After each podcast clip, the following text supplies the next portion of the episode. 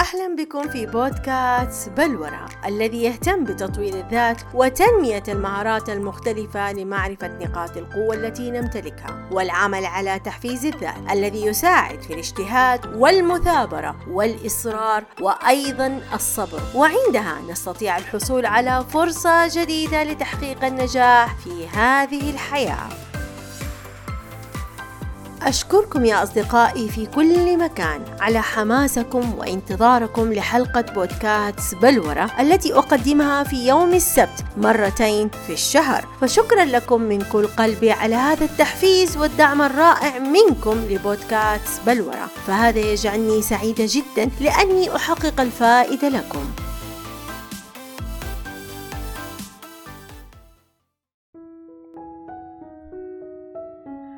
الحياة كلمة صغيرة جدا لكن هذه الكلمة تحمل جميع المعاني الجميلة. الحياة هي الأيام التي تمضي والأحداث التي حدثت. هي الأحزان والأفراح هي الفصول الأربعة بكل ما فيها من تقلبات. فالحياة التي نعيشها خليط من كل شيء وهذا الخليط يختلف من شخص إلى آخر.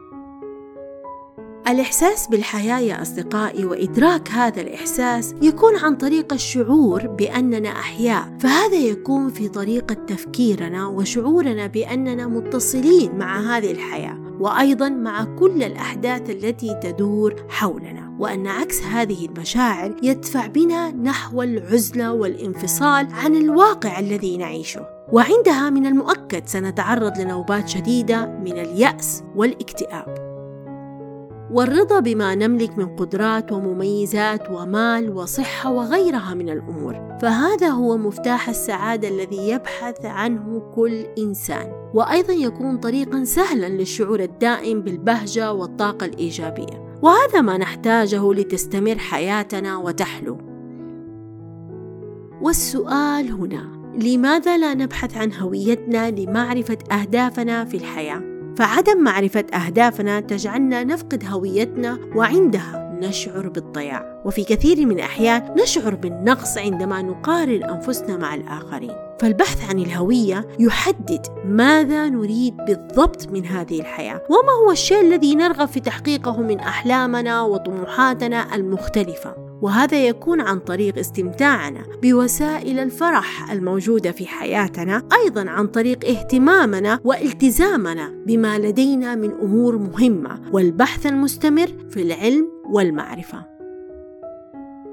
عندما نفكر جيدا نجد أن الحياة ليست مرسومة كما نحب ونريد. بل هي مجموعة من الظروف المختلطة والمتعاكسة والتي يتطلب منا التعامل معها بكل حكمة وروية. ولا يجب علينا التسرع في إعلان حالة اليأس عندما نواجه أول منعطف يمر بنا. فالحياة تحكمها عوامل عديدة تتعلق بنا وبالآخرين وبالواقع الذي نعيش فيه.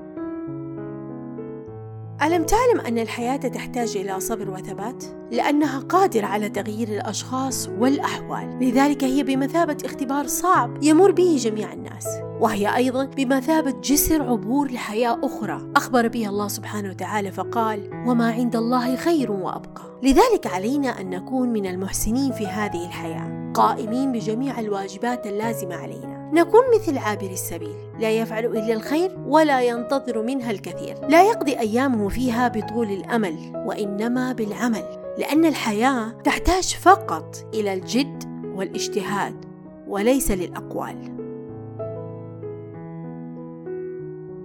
فالحياة يا أعزائي قصيرة لا تحتمل التأجيل والتسويف فهي أشبه برواية قصيرة. في بعض صفحاتها يكون الفرح والأمل.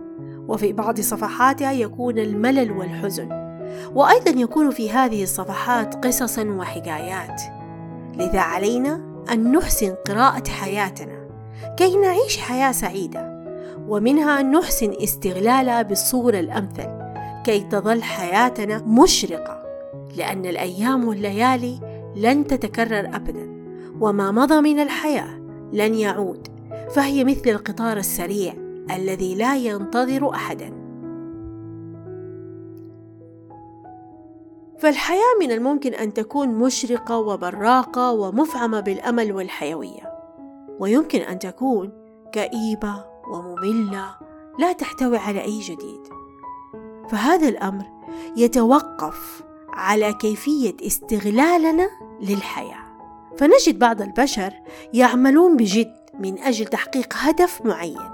يسعون إليه دائما ويستغرق هذا الأمر سنوات طويلة من العمل والجهد المتواصل. فسر النجاح هو تحديد أهدافنا من البداية. فلو استطعنا تحديد أهدافنا التي نسعى للوصول إليها فإننا نكرس حياتنا من أجل تحقيق هذا الهدف. فيكون لحياتنا معنى ولون وتكون مليئة بالحيوية. وعند وصولنا لهذا الهدف فإننا حتما سنشعر بالتعب والإرهاق ولكن تسيطر علينا فرحة النجاح. وعلى العكس من ذلك فهناك بعض آخر من الأشخاص تمضي حياتهم بأكملها بدون هدف محدد. فكما يقولون نأكل لنعيش ونعيش لنأكل وهذا بالفعل أمر خاطئ جدا فالحياة مليئة بالمرح والبهجة والأعمال والأحداث التي من خلالها نستطيع أن نحقق الكثير من الإنجازات والنجاحات. فالإحساس بقيمة الحياة وجوهرها الثمين فقط يكون في تحديد هدف واضح وهو السر العظيم لهذه الحياة. فإن لم يكن هناك هدف تكون الحياة مليئة بالأحزان وحالات الاكتئاب والملل والكثير من أوقات الفراغ المهدرة بغير فائدة. الحياة متقلبة المزاج. توجد بها الكثير من الأزمات والمشاكل والمتغيرات التي يجب علينا مواجهتها. لأنه لا يمكن أن نتجنب هذه الأحداث الغير متوقعة والأزمات التي تحدث في حياتنا. فهذه الأحداث التي أسميها التحديات هي التي تغير الجمود الذي نعيشه في حياتنا. فيمكننا التحكم بهذه الأحداث الصعبة ويمكننا أيضا اختيار الطريقة لكي نتفاعل بها معها. فقوة الاختيار والتغيير التي نمتلكها هي التي تمكننا من إحداث التغيير الإيجابي في حياتنا. أكبر فرصة لنا وأفضل حياة لنا أن نكون أكثر سعادة في أن نقضي بعض الوقت في محاولة تحديد ما هو المهم في حياتنا وما هو سبب أهميته. فالمعنى الذي نجده في الحياة يعطينا الغرض من حياتنا ويحدد لنا اتجاه الطريق الصحيح الذي يجب أن نسلكه. فبدون وجود المعنى لحياتنا ستمضي هكذا. ونكون في حالة من التشويش ونتخبط هنا وهناك. ولا يوجد لدينا اتجاه محدد ولا يوجد تركيز فيما نريد. في مرحلة الطفولة كنا دائما نحلم أحلام اليقظة. كنا نحلم ونتخيل ما الذي سنفعله عندما نكبر. كنا نعتقد أن كل شيء ممكن والآن عندما أصبحنا بالغين فقدنا قدرتنا على هذا التخيل وأصبحت أحلامنا مخيفة بمجرد أننا بدأنا نشعر باننا لا نستطيع وأن أحلامنا مستحيلة وتواجه الكثير من العقبات والأزمات. اذا يا أصدقائي في هذه الحالة علينا كتابة هذه الأحلام على ورقة كبيرة. نستطيع أن نراها كل يوم فنؤمن بها مرة أخرى. من هذا الإيمان نستطيع أن نحققها ونجعلها حقيقة.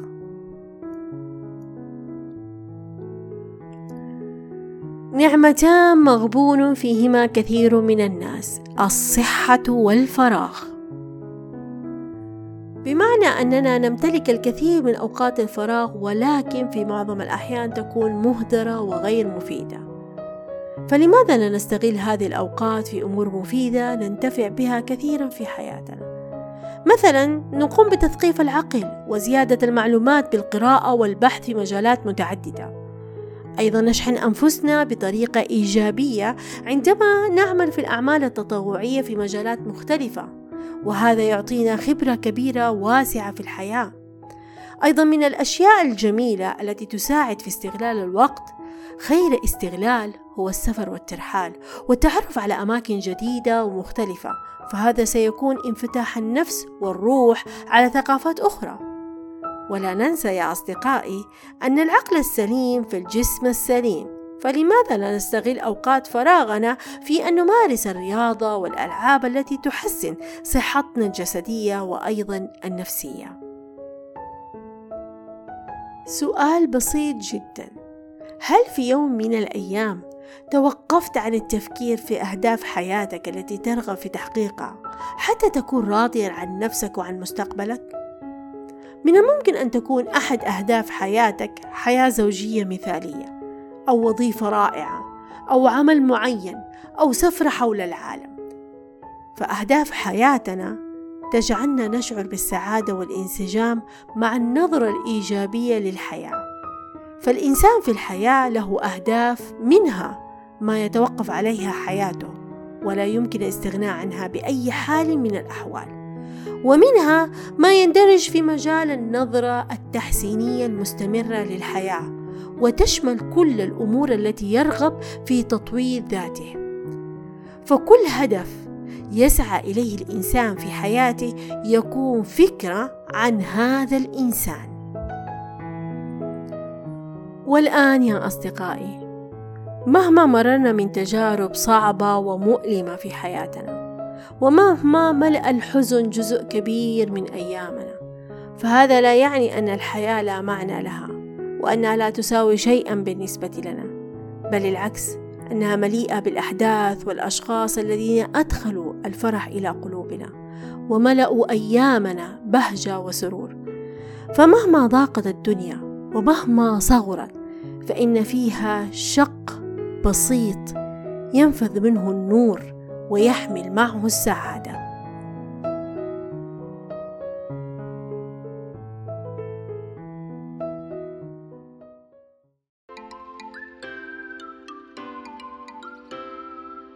وصلنا يا أصدقائي إلى نهاية حلقتنا. أتمنى أن تنال إعجابكم.